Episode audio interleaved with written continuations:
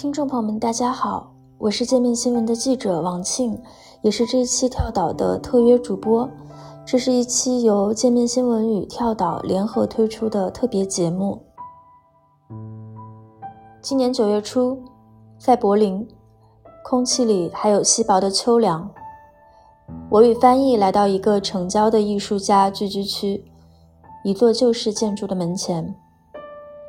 我们要拜访的是2015年的诺贝尔文学奖获得者阿列克谢耶维奇。他1948年出生于苏联，曾在报社担任多年的记者，记录了包括冷战、苏阿战争、切尔诺贝利核事故、苏联解体在内的多个历史事件。自上世纪80年代初期开始，他先后出版了《战争中没有女性》《新皮娃娃兵》。最后的见证者，切尔诺贝利的悲鸣，二手时间五部作品，与那些采用宏大叙事的传统战争书写不同，他并不是在写战争，而是在写战争中的人。他不是写战争的历史，而是写情感的历史。诺贝尔文学奖给他的颁奖词中这样写道：“他的复调书写。”是对我们时代的苦难和勇气的纪念。一个在当代持之以恒的、不合时宜地谈论着上个世纪那些战争与灾难的女性知识分子，会是什么样子呢？带着好奇和不解，我按响了他在柏林住所的门铃。门开了，阿列克谢耶维奇迎上来。他的个子比想象中要更小。采访视频里看到的模样是坚硬干练的战地女记者，而面前这位老人笑起来眉眼弯弯。他跟我们寒暄，外面天气如何？今天我还没有出门。他已经在这里住了三年，房子有着高高的屋顶，屋里的家具极其简单，基本的东西都有。但离一个真正的家还很远。他的书房可能是我见过最空旷的书房。一个三四十平米的空间里，只摆了一张书桌，桌子上散落的全是手抄的笔记。他说自己现在正在写作一本关于白俄罗斯年轻人的书，写他们如何生活、相爱、衰老。他每天会尝试排出固定的一段时间来写作。他还带我们看了厨房，锅里有煮了一半的小番茄，还有咖啡机。他想招待我们喝咖啡，但又说自己平时其实很少喝咖啡，主要都在喝茶。他说自己现在身体已经不大好了，每周会有清洁工过来帮忙打扫。但他还是会坚持自己去超市买菜和做饭。说话间，他不时地咳嗽。我们在灯光昏黄的客厅里坐了下来。拜访他的前一周，戈尔巴乔夫刚刚过世，乌克兰的战火迎来了半年纪念日。我突然意识到，三十年前我们曾以为。那块土地上发生的事情已经被写进了历史之中。三十年后，我们才发现，其实我们今天仍然活在他制造的余波里。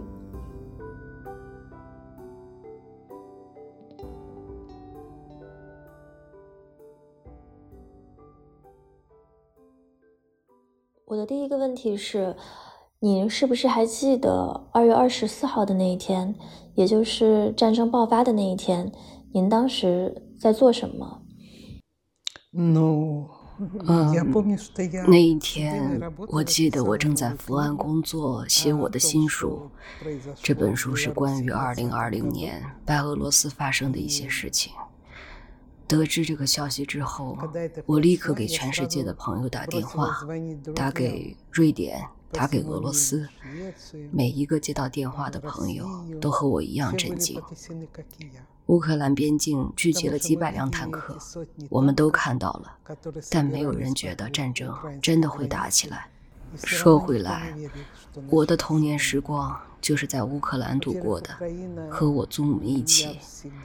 乌克兰是一个非常美丽的国家，有非常美丽的人民，非常美丽的语言，他们的歌曲也很美丽，美丽且哀伤。呃，我也想请问您，您是否预料到了这场战争会爆发？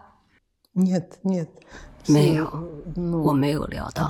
好吧，政治家们的确说过打仗的事，但我没有想到战争真的会爆发。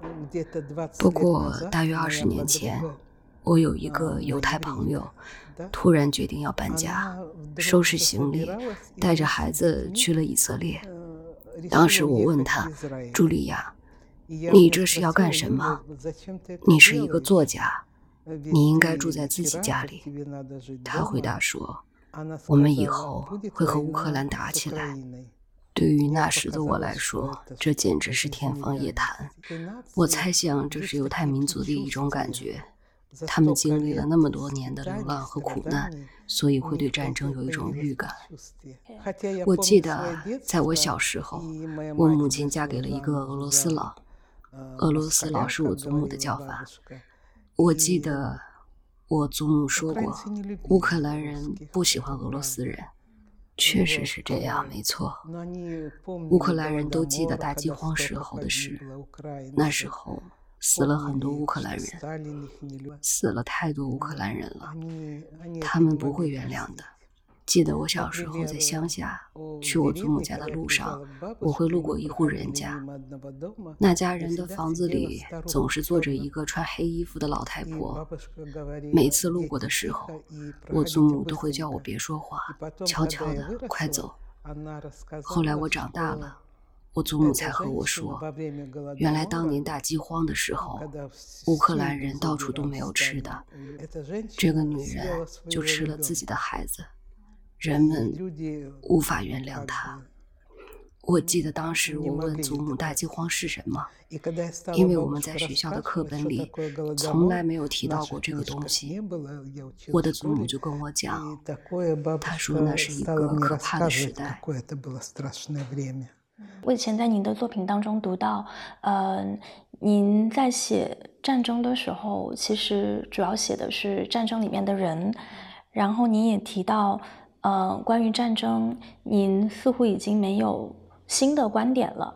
但是我想知道，就是乌克兰发生的这场战争，是不是让您产生了对于战争的新的观点？您知道，我是一个和平主义者，对于战争我没有什么新的观点。但我觉得，如果特别要说的话。现在想来，用武器解决问题，在二十一世纪互相残杀，这种做法很中世纪。这是住在石洞里的原始人做事情的方式。因为别人有不同的想法，因为别人长着形状不一样的鼻子，就把他们杀掉。这种事情绝对是。史前时代的事，因为这场战争也让人们感受到了核威胁的迫近。啊，您曾经在就是切尔诺贝利的悲鸣这本书当中，就是非常详细的描述过核危机给人们生活带来的痛苦。嗯，我也想知道，您觉得当今世界的人们，我们是不是真的了解？核危机到底意味着什么？这是当然的。现在人们当然害怕核战争，而且过去的事情还没有那么久。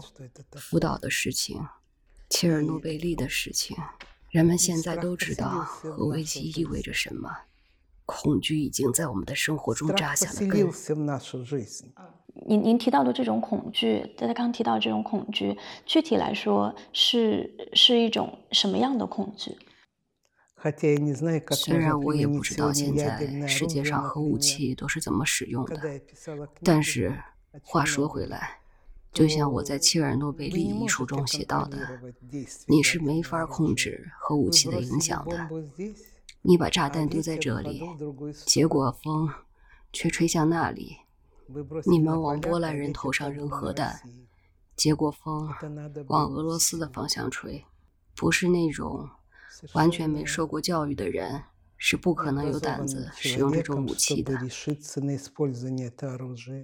刚才也提到，就是在战争刚开始的时候，啊，我去了一下那个乌克兰和波兰的边境，在那边就遇到了非常多的这个乌克兰的女性，带着他们的孩子，带着家里面的老人。啊，您曾经有提到过，就是说关于战争的一切，我们都是从男人的口中得到的。呃。您在写作就是《战争中没有女性》这本书的时候，是一九八零年代。那现在四十年已经过去了，您觉得女性在战争中的角色，现在是否跟那个时候相比有所改变？没有，我认为没有，依旧是男人在决定应不应该打仗，是男人在互相厮杀。您在《战争中没有女性》这本书中有一个让我印象非常深刻的观点，就是说我们其实是有男人的战争和女人的战争的区别。我们现在了解到的历史其实都是男人在讲述战争，但女人的战争是没有被讲述的。那么我就想请问，在您看来，男人的战争与女人的战争最根本的区别其实是什么？如果一个男人为战争辩护，那是因为他从小被灌输的就是战争的文化。但是战争对女人来说还是谋杀。女性生来是为了创造生命的，这是最主要的区别。女性从来不为战争辩护，女人讲的。总是杀戮有多么的残忍，女人会说起她杀死的第一条生命，女人甚至会为被杀死的动物感到难过，这就是她全部记得的东西。而男人视角不同，他们的看法要强硬得多，他们会说自己杀死了多少敌人，他们不会说人。只会说敌人。对我，我可以讲，可以，我这里可以稍微那个 elaborate 一下，就是因为我自己也是一个啊，就是我自己也是一位女性的记者，也是一位女性的呃写作者，所以我接下来的问题也跟我自己作为一个女性记者的身份的这种困惑有关系。就是我们经常说我们。不光要就是男人叙述的历史，我们也要创造一种女人自己的叙述。但是我们女人自己的叙述，我们女人自己讲的故事，它到底是什么？嗯，您会如何概括这种女人的叙述？它的特点，它跟男性的这种报道、男性的叙述、男性的写作有什么不一样？女性对战争有自己的视角，她们会观察到一些不一样的东西。战争在她们眼里有不同的色彩。女性眼里的战争与战争相似，但是又不相同。嗯，对于男人来说，一切都是直截了当的。他们去了前线，打仗打了很长时间，伤亡很多，占领了某个城镇，就这些。而女人会讲很多，她会告诉你，自己把背包落在了防空洞，回来发现包被老鼠整个吃掉了。她会告诉你，进宫前的那个早上。他起得特别早，他走出防空洞，看到成千上万的老鼠从城市的方向跑过来，大概是预感到了大炮即将打过来。老鼠一走，交火就开始了。所以说，一个女人会讲述一些看似有悖常理的事，她会告诉您。血的颜色是怎么变化的。一开始是红色，然后变成蓝色，然后又变成黄色。战争世界对他们来说充满色彩。你知道吗？我有本书写完三年都没出版，审查的人指责我是和平主义，是自然主义，说读完你的书，还会有人上战场吗？女性讲述的是这样一种战争。这样一种真相，女人的讲述之后，显而易见，杀戮毫无意义。也就是说，女性完全不接受战争，她们上战场是不得已而为之，因为她们必须保卫祖国。德国人已经在莫斯科了，但是女人不会主动进入战争。哦，其实您在您的书里面也提到，呃，在二战当中，其实也有不少的女性去参了军，加入了战争，甚至杀了人。有的女性甚至还杀害了自己的孩子。那如果女性不接受战争的话，这样的事情，它到底为什么会发生呢？打个比方来说，我的书中有这样一个情节：德国人在追游击队，游击队要找地方躲起来，德国人紧随其后，游击队只好进了沼泽地，水一直漫到他们的脖子。里面有一个女孩刚生了小孩，孩子哭了起来。为了救全队，他不得不把孩子按到水里，孩子死了。他并不想这样做，而且女人是很复杂的。最让我感到惊讶的是那些女狙击手。我问过一个女狙击手：“你是怎么让自己习惯杀人这件事的？”他说：“这很难，因为在狙击手的狙击镜里，你可以看到。我记得当时那个女狙击手说，她看到一个德国军官走出来，又年轻又英俊，但是他不得不开枪。当时他和我说，开枪后自己生了好几天的病，感觉恶心。这不是女人干的活。”那在您看来，女性为什么要杀人？如果女性不杀人的话，男性数量不够。如果女人没有帮助男人的话，希特勒早就把苏联打下来了。换句话说，他们没有别的出路。您是在呃很早很早的时候就开始很有这种女性的创作的自觉，呃，您最早的一本书就是关于女性在战争中的角色。那我也很想知道您的这种对于女性身份的意识，最早是从哪儿来的？是什么时候您开始意识到我是一个女人，我跟男人不一样？我是在乡下长大的。我小时候，一到傍晚，一群女人就聚起来，坐在长凳上聊天，我就在旁边听。他们会回忆起自己死去的丈夫，谈论爱，谈论他们如何去爱。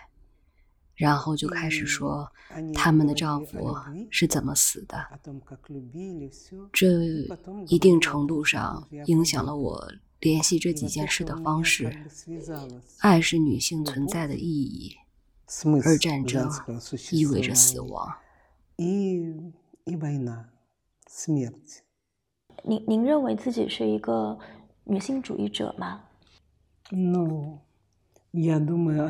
我认为是这样的，越来越多的女性出现在历史舞台上，她们的声音，她们理解和平的方式，在今天都非常重要。这一点在今天格外重要，因为男人只能给我们带来战争。那在上世纪的七八十年代，当您写作就是战争中没有女性那本书的时候，在那个时候的白俄罗斯，呃，作为一个女性主义者是一种什么样的感受？会不会觉得有一点孤独？我在各种地方遭遇来自男性的阻力，他们对我说：“你为什么要写关于女性的书？”我有一次去工厂里，厂长说：“有那么多男人，为什么还要需要女人？”我会去别人家里，而男人去不了。嗯，如果男人和女人。一起去前线打仗，男人会一直坐在那里聊天，而女人会被派到厨房沏茶。男人是无法想象有人会听女性说话的，他们始终认为自己才是主要讲故事的人。男性甚至会为了这种事生气。有一回我坐下来说，我希望和一位女性聊聊，最后一晚上说话的都是女人。有一个男人就生气了，有很多男性都觉得我冒犯了他们，觉得自己受到了侮辱，就因为我跟女性谈话，而没有跟他们谈。我没有说女性可以讲述她对于战争的理解，换句话说，不屑已经到了这样的程度。男人们认为战争是他们的权利。只有他们能够讲述战争。如果男人没有了杀戮的能力，他们还能干什么？有时候我在想这个问题。毕竟他们就只会谈论这个。您在新闻现场采访的时候，会时刻想起自己是一个女性吗？还是会觉得自己是一个记者？然后只是碰巧是一个女性记者。事实上，我甚至想过，我是个女的，这真是件好事，因为男性无法理解女性想要讲述的东西，也无法理解他们讲述的方式，他们甚至不知道该问女性什么。就是呃，您在过去这几十年的创作生涯里，您也提到说，爱情和死亡是您创作最重要的两个主题，呃，能不能说一下为什么会选择这两个主题？我不能说是我自己选择了这些主题，嗯，这就是我的道路。我在一个经历过战争的村庄长大，从小对战争的故事耳濡目染。我看到的都是失去丈夫的年轻女人，也就是说，我生活在这样一个世界里，然后我开始写它。那您觉得，就是在描写、在去写作关于爱情的故事的时候，最难的地方是什么？关于爱，我有一些接下来想写的书。我现在在写一本关于白俄罗斯革命的书。革命前，我本来想写一本关于爱的书。我考虑过要写一本关于爱的书，接下来再写一本关于衰老的书，关于一个人如何走进衰老、走进黑暗，然后死亡。我问了很多人关于爱的问题。我问了多少人，就得到了多少个不同的回答。嗯，我觉得这本书现在可以说是搁置下来了，但我终究会写完的。答案就会是这个。这个问题不好一概而论的回答，因为这是一幅完整的画面。嗯，那您您的心目当中是不是有理想的爱情？嗯，这也是很不同的。我会在书中写到，可以去读一读。哦，嗯嗯，对，您也提到，就是呃，您也提到，您会跟您的采访对象去谈论幸福。嗯，您提到说，因为俄罗斯民族是战斗的民族，我们是活在概念里面，而不是活在生活里面，因此我们很难去理解幸福。所以我也想知道，呃，您对于幸福的定义是什么？您怎么样在个人的层面上去理解幸福？这个问题每个人都有不同的答案。嗯，这取决于一个人如何理解生活，以及他想要的是什么。所有这些关于爱和幸福的问题，我那本之后要写的书里都会写到。这些问题没法有明确的回答，需要描绘一整幅人类画卷，每个人的回答都不同。我接下来的这个问题可能带有一点点的空想性质。我们都知道，您其实花了很多的时间和精力来描述俄罗斯这个民族。那么，我想问的其实是，如果您并不是出生在苏联，不是来自俄罗斯的这个民族，你有没有想过，你自己现在会在什么样的一个地方生活，会从事什么类型的工作？我不知道，要看在哪里。嗯，我在德国乡村。住了一段时间，那里有马，我很喜欢。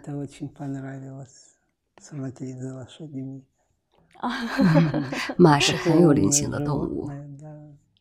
那么，我就也想问一下，就是您觉得俄罗斯人的幸福和德国人的幸福这两种幸福是不是有本质上的不同？对，我得说，我觉得并不是这样的。这里也有大爱。我认为德国人更加理性一些。我们那边也有人在改变。现在的年轻一代，包括我孙女，他们比我们这代人更理性。他们对生活的态度。不带有那么多的情绪。您您现在在德国，在柏林，这一次是已经住了多久了？这已经是我的第二次移民了。第一次我在柏林住了大约三年，也在德国其他城市住过。这次我重返柏林，已经在这里住了第三个年头了。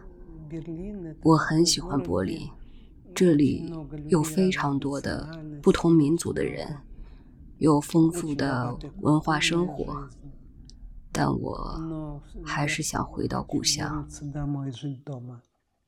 嗯，那呃，因为我知道，就是像您这个呃，父母分别来自乌克兰和白俄罗斯，您也居住过很多不同的地方。也在欧洲，也在白俄罗斯，也在乌克兰都生活过。那现在有没有一个地方是您觉得最像家的地方，就是让您最有归属感的地方？嗯，我只有在家才感觉最好。我喜欢瑞典，还有意大利。嗯，为什么？我喜欢瑞典公平的生活。在瑞典，财富是社会的，在人与人之间分配。嗯，总的来说算是公平，而且那里是社会民主。嗯，至于意大利，则是很漂亮的国家。我们知道您是在上世纪九十年代的时候来到了欧洲。但在二零一二年的时候，又回到了自己的故乡白俄罗斯。那当时是出于什么样的考虑，让您选择又回到了白俄罗斯呢？我一直想要在家乡生活。我意识到这会改变人生。要想写我正在写的这种题材，就需要过那种生活。需要观察，需要倾听正在发生的所有事情，而且那时候还是可以回去的。而现在这不可能了。对，我们我们都期待。嗯，那呃，您在二零二零年之后又离开白俄罗斯，这次再回到柏林，有一些跟之前不一样的感受吗？不能回国是很奇怪的感觉。现在即使是想回国待几天都不可能，这是非常沉重的感觉。其次，这已经完全是另一个世界。世界彻底改变了，变得有很多很多仇恨，人与人之间的爱变少了，这是显然的。世界上发生了一些事情，不只是在纽约或白俄罗斯，整个世界都在发生新的事情。对，呃，您觉得这种？爱和憎恨变得更多，有一些什么样的原因呢？历史总是惊人的相似。一战开始前发生过类似的事情，然后是三十年代，也就是说，某种能量缓慢积累，然后战争爆发。但我希望不会发生核战。最后，我其实也有一些关于您个人的问题想要问您。我很好奇的是，自乌克兰战争爆发以来，您个人的生活有没有什么改变？或者说，乌克兰正在发生的这场战争，它如何改变了您？这件事对我的世界是一次极大的冲击。我之前以为我再也不会写战争和革命了。我以为我接下来只会写爱、衰老和一些社会问题。我和成千上万的人一样，经历了一次震惊。我也想问，就是您作为一位作家，作为一位记者，作为一位作者，呃，您觉得您是在为谁写作？我没有为谁而写作这么宏伟的目标。我认为艺术应该更谦虚。我尝试去理解生活，理解并书写我的所见所闻。我想过写一本社会主义的百科，讲述社会主义百年来的历史，它是怎样诞生的，又是怎么抵达我们今天这样的？我们是如何生活的？为此，我写了五本书。我的最后一个问题是。啊，现在其实，在世界上的很多国家，可能不只是白俄罗斯，不只是俄罗斯，不只是乌克兰，都有很多的知识分子正在努力的发声，在捍卫言论自由。嗯，所以我也很想知道您对于知识分子在我们今天这个时代的责任的看法。您对知识分子在当下应该承担的责任如何看待？我生活在失败感之中。上世纪九十年代，我们有机会构建自由的国家，但我们没有成功。我认为这是知识分子的失败，但这给予了我动力。让我坚持下去的是这样一个信念，那就是每个人都要做好自己的事。比如我自己的事就是写作，那就要写，要写下去，要找到一些答案，要帮助那些今天孤独的人。许多人都很迷茫，知识分子很迷茫，普通人就更迷茫了。所以应该做好自己的事。我想请您能不能稍微再解释一下，就是您提到的做好自己的事情，这个具体来说意味着什么？意味着要坚持写作，坐在书桌前继续写书，不要向绝望投降，坐下来写书。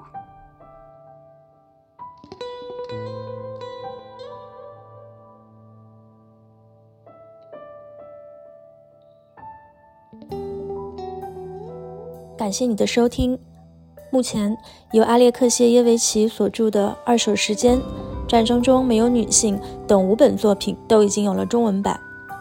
你可以在本期节目的说明文字中找到跳岛专属的优惠购书链接。本期跳岛 FM 由中信出版大方与界面新闻联合出品，节目编辑何润哲、以和，后期制作广岛乱，视觉设计孙小溪。贝贝，感谢彭涵、汪紫薇、陆晨、蔡星纯对本期节目的支持，我们下期再见。